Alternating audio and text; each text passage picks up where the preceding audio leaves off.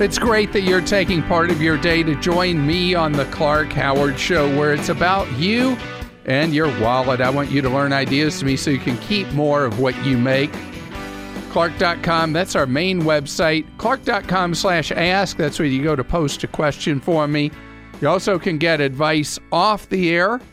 We offer that over 40 hours each week where you can get free off the air advice from a member of Team Clark.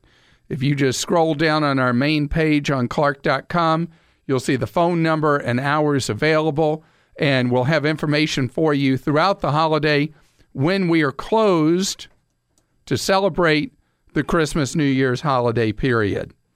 Coming up in just a few minutes, a cryptocurrency scam has been broken and people lost millions of dollars. I need to tell you, in all the excitement that's going on about Bitcoin and other digital currencies, you need to know it's become a fertile playground for the crooks. I'm going to tell you how to protect yourself. And later, Facebook has decided to go after the all important three year old market. oh, man. Everybody in the digital space is looking for a way to get preteens and younger on their platforms, get them hooked for life. I'm going to tell you what's going on, what you need to know about protecting your young ones. And speaking of which, Netflix came up with something for kids that has been ultra popular. Where you know those uh, name your own adventure books? All three of my kids at different stages, well, all at similar ages, but all my kids are at different stages of life. They all went through a phase where they adored choose your own adventure books. And night after night, we would read the same book and then choose a different course at various points. You know, if you want blah, blah, blah, turn to page 63. But if you'd like this, that, or the other, turn to 31 or whatever. So Netflix thought, hey, kids love that so much. Let's make some shows that kids get to try alternate themes, alternate endings. And so the actors of these shows shoot the scenes various ways, and then kids are able to choose your own adventure in television. So it's been ultra popular. Now, Netflix is introducing the same concept for adults. And they are going to offer, I think it's a couple of shows that are available where you get to go back and choose which storyline to follow. I read about this in Ad Age, so I don't think it's supposed to be for general public consumption yet that this is coming out. So sorry if I beat an embargo by knowing what Ad Age was up to. But anyway, you're going to have the ability to watch a story with different themes, different outcomes. And I think this is just so neat. When I brought this up uh, pre show, we meet from all the disciplines, our off air center, our digital people, radio, TV, we all get together. And the childlike enthusiasm that lit up in everybody in our pre show meeting, it was just clear that this is something that holds real interest to people. And you could never do it with traditional TV, but with a streaming product like Netflix, absolutely you can do this. And as to when it will load on Netflix. Ad Age did not say, but how fun. Ben is with us on the Clark Howard Show. Hello, Ben. Hey, how are you? Great. Thank you, Ben. You want to talk about money you're saving versus money you owe. Correct. What's the yes. scoop? So um, I was fortunate enough when I was young that uh, my grandmother had uh, purchased some mutual funds and whatnot and, and has left them to me and um, about twenty three thousand dollars in mutual funds right now. Um, and me and my wife have about twenty one thousand dollars. Oh, I'm sorry, uh, twenty-one thousand dollars in mutual funds, and I have about twenty-three thousand dollars in credit card debt between the two of us. So my question was: Is should I use these mutual funds to pay off the lion's share of this um, of this uh, credit card debt? And if I should, what would be the tax implications of me maybe doing that now and this year, or would it be better for me to wait uh, to the next calendar year so I don't have that tax penalty this year um, compared to next year? Well, that's the advantage of January. We also don't know exactly how n- the new tax policies will work that are being worked out in House Senate conference and exactly what the tax rate would be specifically on capital gains. Can I ask generally what kind of income the two of you have together? Um, we're uh, between, depending on the year, between 95 and 110. Okay. So your tax rate on uh, what's known as capital gains would not be terrible. Did you uh, actually inherit these mutual funds from your grandmother, or did she give you money as a child that was always in your name, like in a custodial account that became fully yours as an adult? Right. Uh, yeah, she had uh, uh, left it to me in a custodial form when, okay. when I was a child. All right. So you owe tax on what these were originally worth versus what they are now. Right. So just in, if you wanted to think of it in uh, in the most conservative terms, just figure twenty percent of the gain you'll owe in tax. Okay. That's round ballpark. Um, now, and would it be best for me to, to keep these and just let these grow over the next years, or get rid of this credit card debt? Okay, so that's the real question. Correct. Historically, when someone takes a lump sum and wipes out credit card debt, unfortunately, the behavioral pattern is that the credit cards are back at the balances they were at prior within 18 months. And the reason is is that the advantage of paying off credit cards slowly is that it forces you to live on less than what you make and it changes your lifestyle. Where if you sell the mutual funds, pay the taxes, you could wipe out the substantial amount of this credit card debt. You haven't had to make any lifestyle change to do that. And it puts you in danger that you charge up the cards again. Okay, yeah.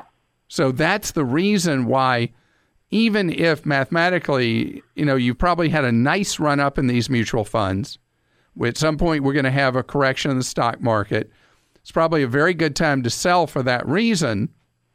But if if you don't handle money differently moving forward, you haven't accomplished anything, and then you don't have the money your grandma gave you anymore. Right. Okay.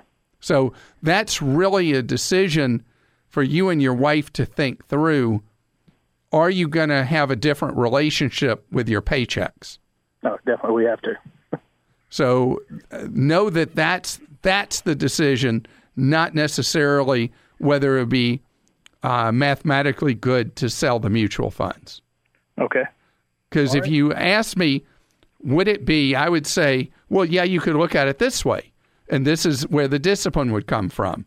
If you sold the mutual funds, paid the tax, paid off most of the credit card debt, and then forward, you put money into, let's say, a Roth IRA every single month like clockwork Mm-hmm. and rebuild your investments, and then this time they're tax free, that would potentially be a superior idea.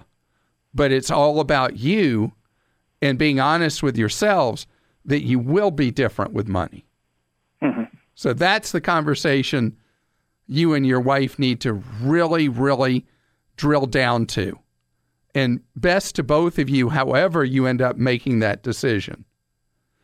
And speaking of Roths, Bob, you're brilliant. No, I have. Yeah, it's it's Me? Hmm? Bob, Of course. Yeah. Yeah. you are brilliant, right? Well, I, I strive for it, I guess, but I wouldn't say I'm brilliant. Well, I'd say that your idea is brilliant. What are you thinking? Well, this kind of morphed from my son um, needing money for a Washington D.C. trip um, through his school, and we were we agreed to pay half of it if he got the other half. And so he started mowing lawns, Um, he's 13, and he is actually doing fairly well, and he's already up to three quarters of what he needs. And I thought, well, if he continues to do this, could um, we put that money into a, a Roth for him? Because I'm trying to teach him how time is such a huge advantage in investing at his age. But then I'm thinking if if he were were to do this, you know, if he was to you know file a tax return, would that affect him his ability to get grants or things for college? No, money in a retirement account is generally not considered to be an asset for college. Great. So if he and this is fantastic as a teen putting money into a Roth IRA, you get at least one additional turn of the money, you know, doubling of the money. Mm-hmm. And it makes his path so much easier down the road. And you build a habit from a very young age. So I don't like this. I love this idea. Well, I, I like it more now that it doesn't, you know, have anything to do with getting getting uh, help for college. That's that's the key there. And I thought, okay, great. Now colleges can do funny things and they can interpret assets in ways that they wish, but generally, money that is in a retirement account, I'm not aware of examples where they have counted that against a student because it's money that is uh, the tax code recognizes is for way in the future and specifically for retirement. I'm writing it on my And so you live in the only state I've never been to? What's that? You've never been to North Dakota? I've never been to North Dakota.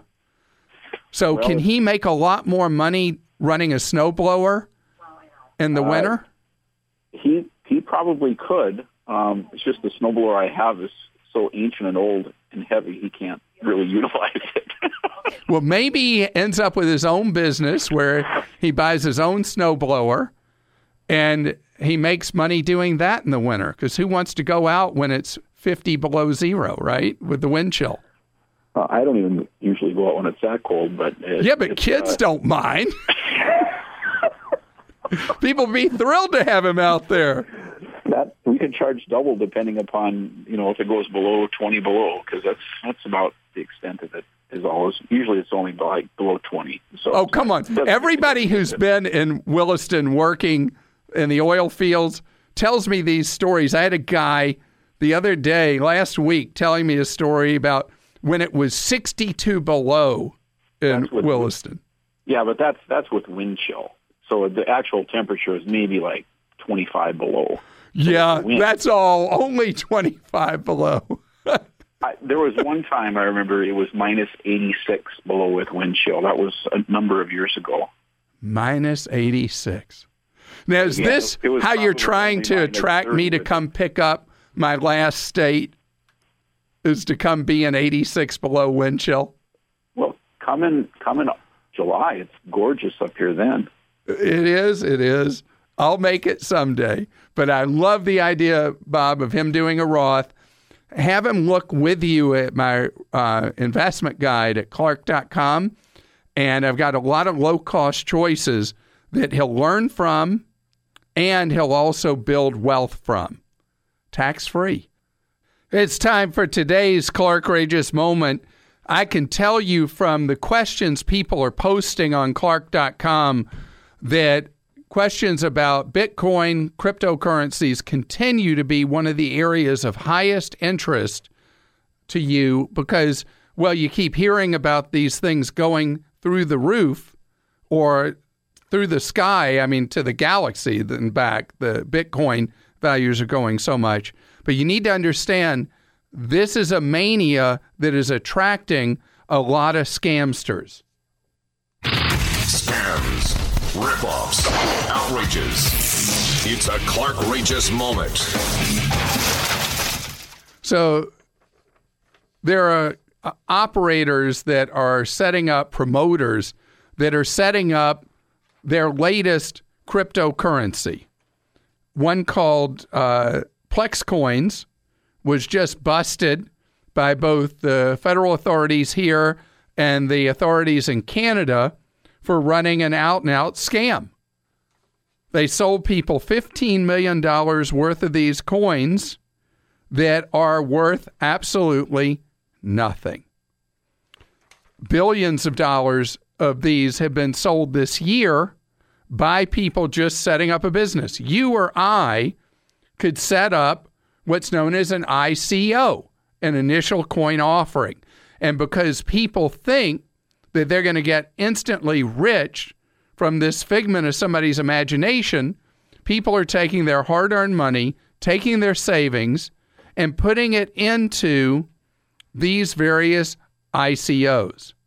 But this is no different than if the people who make Monopoly started taking the Monopoly money they sell, setting it up, or, you know, in the Monopoly board, how you get the fake money, selling it as a digital currency for a digital Monopoly game, and they tell you it's worth whatever, and you start buying it.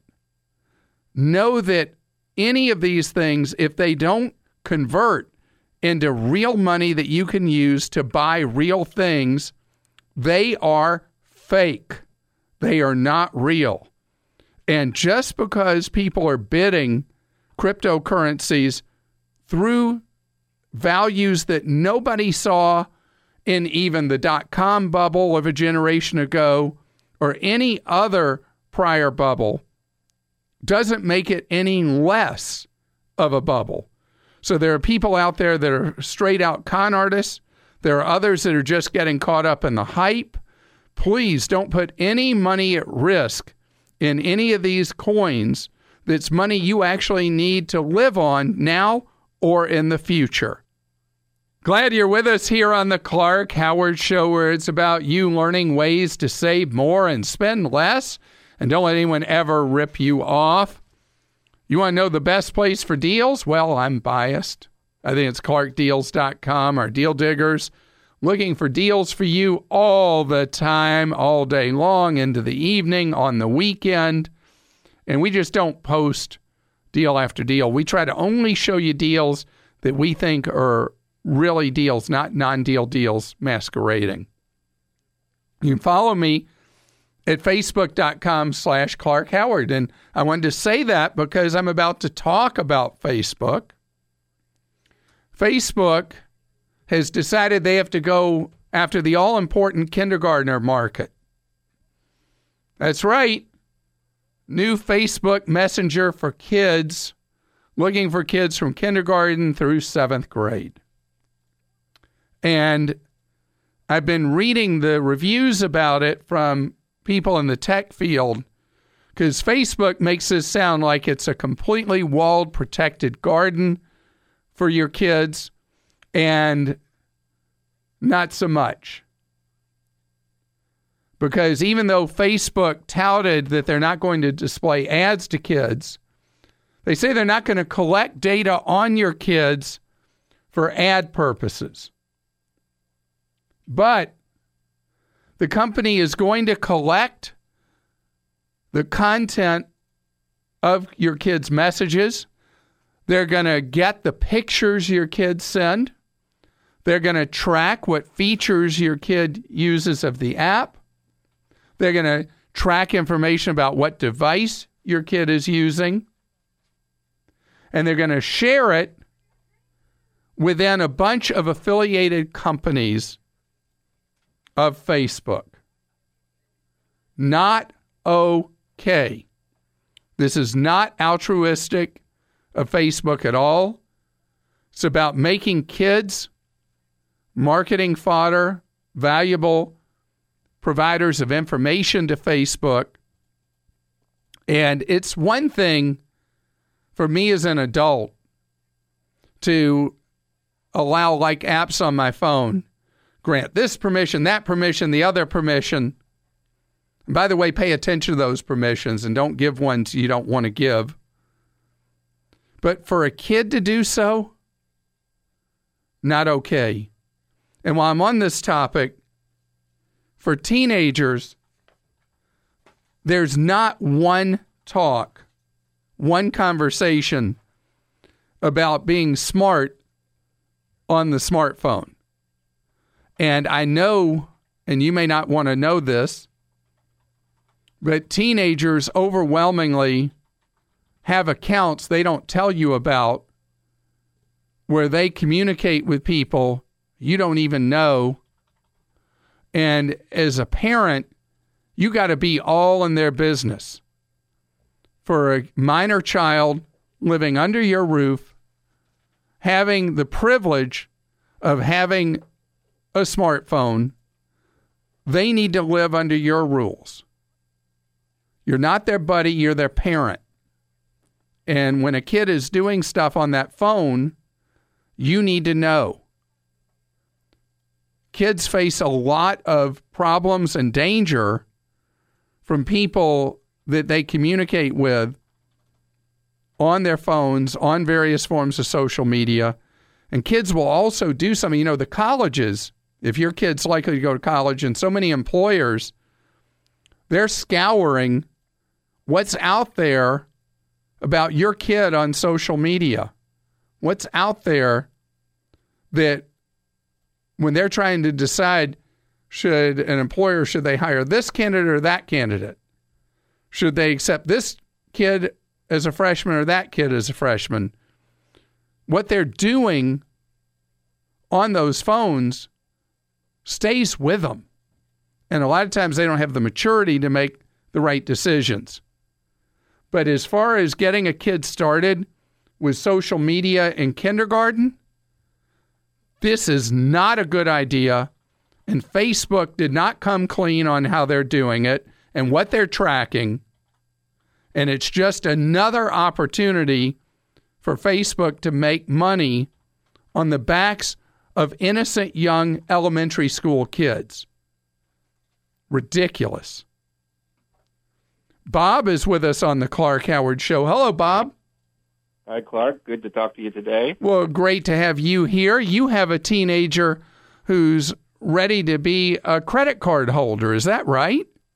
Well, possibly. Uh, he got his first job, so uh, he was getting a paycheck, and I went to the bank, and they issued him a ATM debit card. And I guess my question is: is is there any way he can get a credit card? He's pretty mature.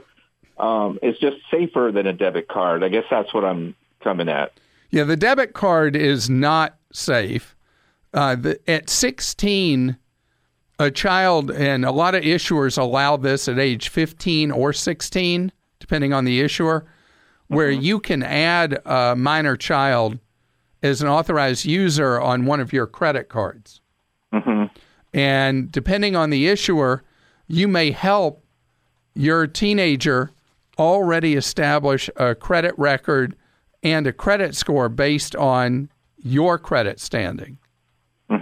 And so the danger to you is uh, you got to know your teenager and know if he will be responsible with that card. Right. But the advantage of it is that your teenager could hit adulthood already having a well established solid credit record. Mm-hmm.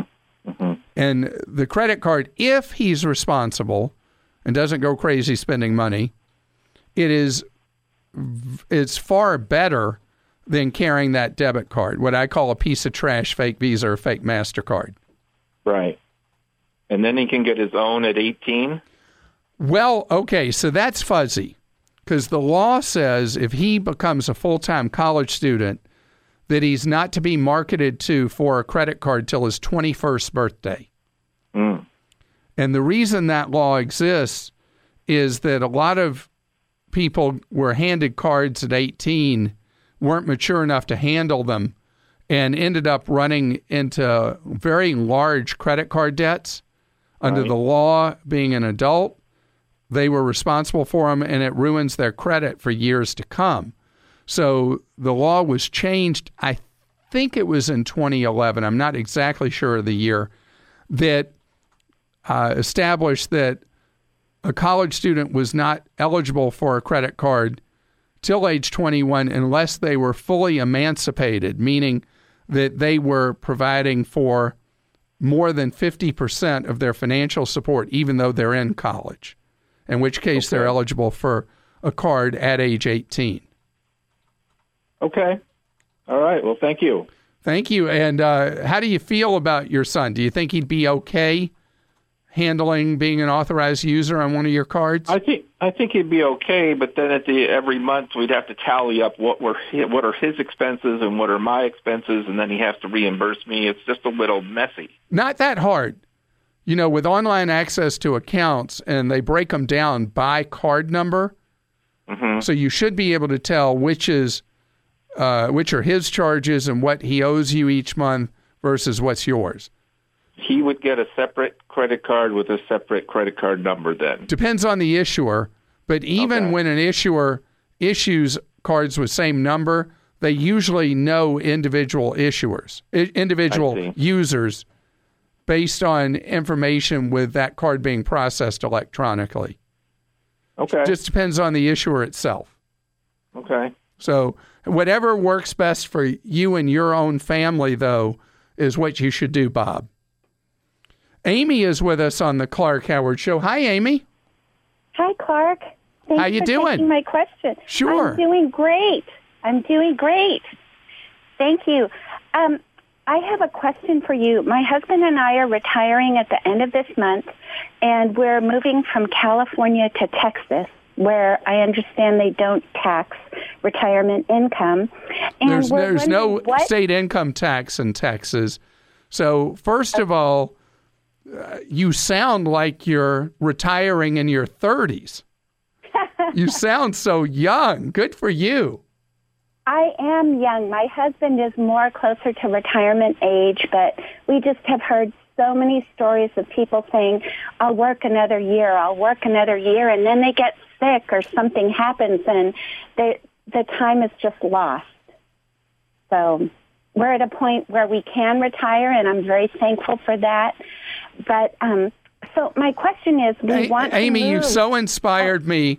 I'm going to retire right this second. Joel, will you answer this question? I'm going. That's scary for everyone.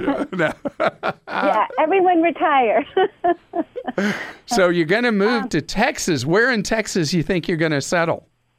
Near Dallas, Fort Worth, we have some adult children that live down there and some grandchildren, and we want to spend more time with them. So you picked Dallas so you'd still be able to eat at In-N-Out Burger. Is that why?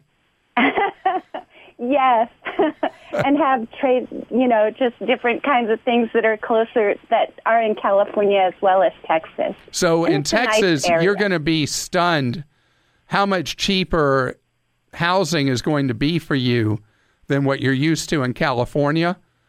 Yes. But you'll also be surprised how expensive property taxes can be in the state of Texas. I've been, we've heard that and we've been looking at that as well.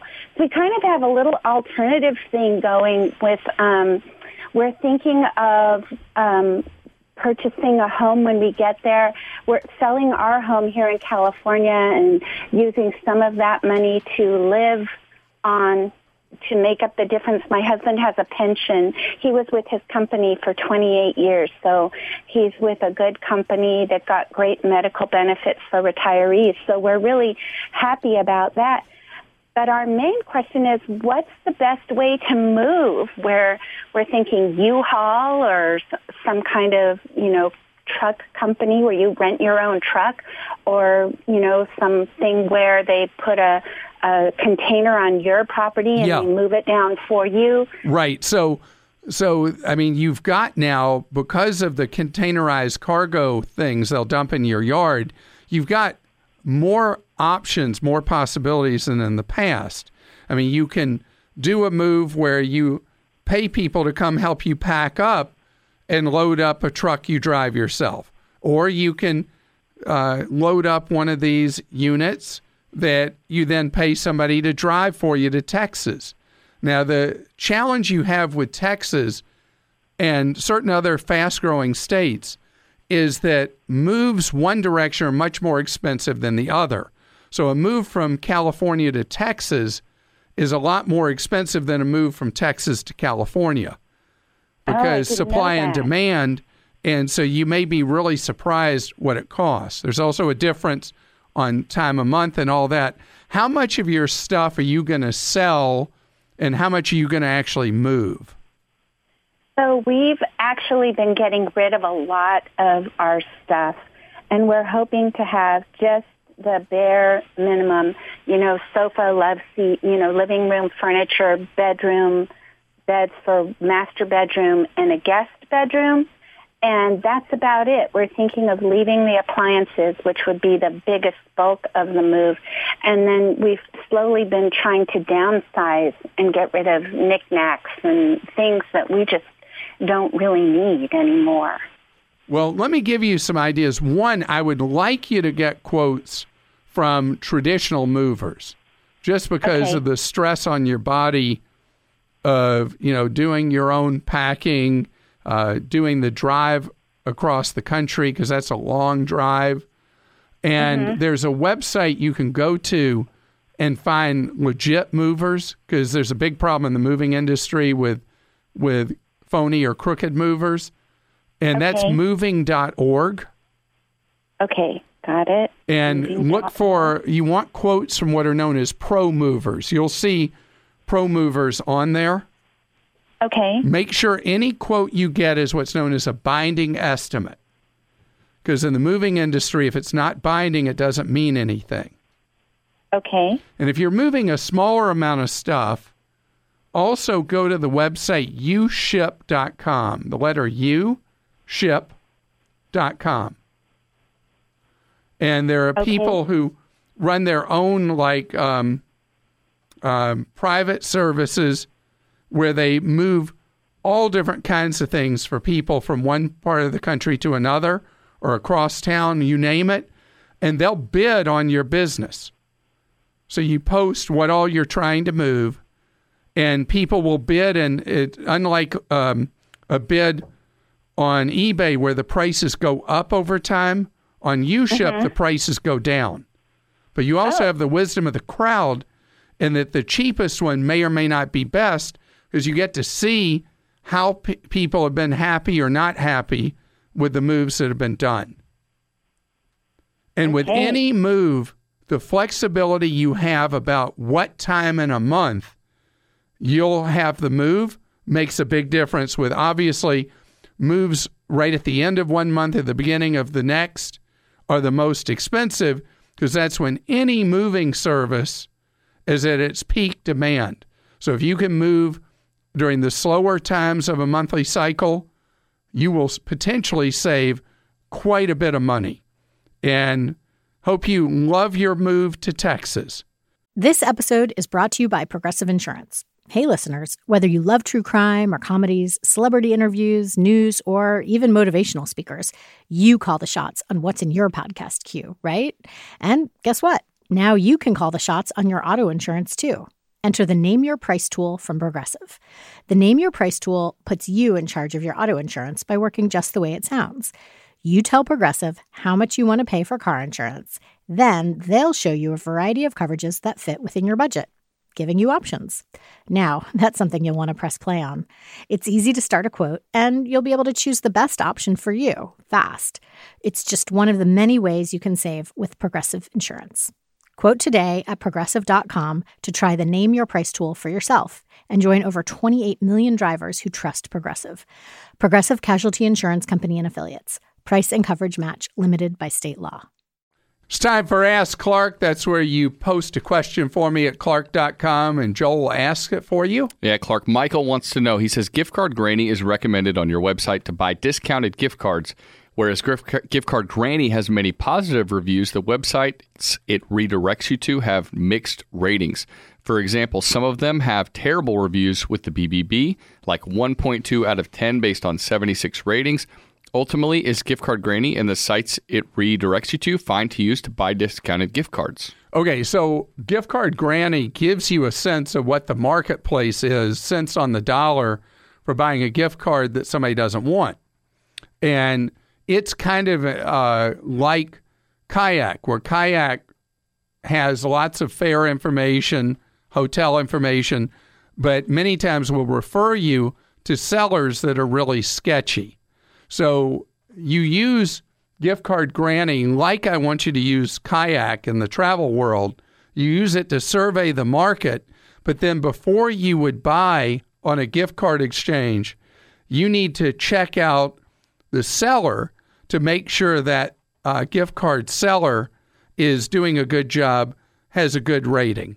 And if you ever do buy a gift card on one of the exchanges, always pay for it with a credit card, never with a debit card, because that will provide you some layer of benefit. The discount varies very much depending on the gift card you're looking to buy. Some of them are absolute screaming deals, but they always have that risk. You're listening to The Clark Howard Show. I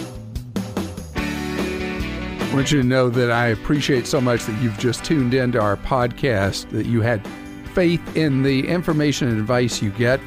You want more information from us? One of the best ways to get Clark Smart is with our free newsletters Clark Daily, Clark Deals, and Travel Escape. Sign up now. You'll be able to unsubscribe at any time if you think I'm wasting your time. Go to clark.com slash newsletters.